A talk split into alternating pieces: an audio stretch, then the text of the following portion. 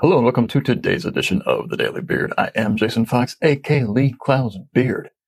And today is the Monday before Thanksgiving. This will be a short week for the beard. Because that's how it goes. But let's see what we're doing today. Today we are discussing the tweet. There are no secrets to producing great advertising.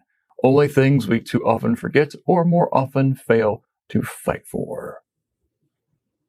Why does it seem like every time a new job comes down the pike. We all run around like chickens with their heads cut off. And if you don't know what that uh, illusion means, you should look that one up. My mom knows what that means. It scarred her as a child. That's another story for another day. Probably not talking about advertising. Nonetheless, we all freak out and wonder, what are we going to do? Oh my goodness. What are we going to say? Who are we going to target? Blah, blah, blah, blah, blah, blah, blah, blah. How are we going to get anything decent done, produced, and on air or on the internet or placed wherever it's supposed to be placed. Where are we even going to place it? Now, many of these questions are valid questions, but we are usually not starting from scratch.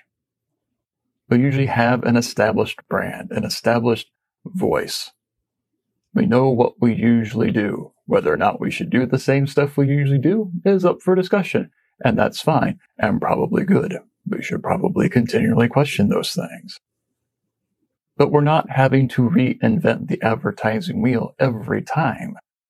We are not going back to college and learning what is advertising? What is its history? Where did it come from? Why are we even bothering to do this? And yet we tend to act that way, even if you're starting with a brand new brand that you're building up from scratch, or you're establishing who is their audience?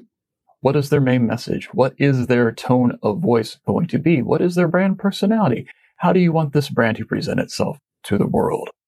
It is not nearly as complicated and stressful as we make it out to be, assuming you are dealing with people who have a modicum of knowledge, a modicum of sense, and more than little backbone to do what should be done. I'm not saying it's easy to come up with a great idea. I'm not saying it's easy to come up with a great media plan. It's not about ease, but it is about expertise. And if we know what we're doing, which at a certain point in your life, I hope you do, then we should get on with doing it. And we should inform the client that we know what they're doing. We trust them to know what they're doing on their end. Hopefully. If you don't trust your client, to know what they're doing on their side of the equation, then you have bigger problems than what I'm talking about right now. Let us not get so spooled up that we forget that we actually do this for a living. And get on with creating, concepting, coming up with the new and novel and long lasting and seeing what happens out there in the marketplace when we produce something that people actually like, as opposed to something that just allays our own nervousness and trepidations. On that note, I am Jason Fox. Have a good one.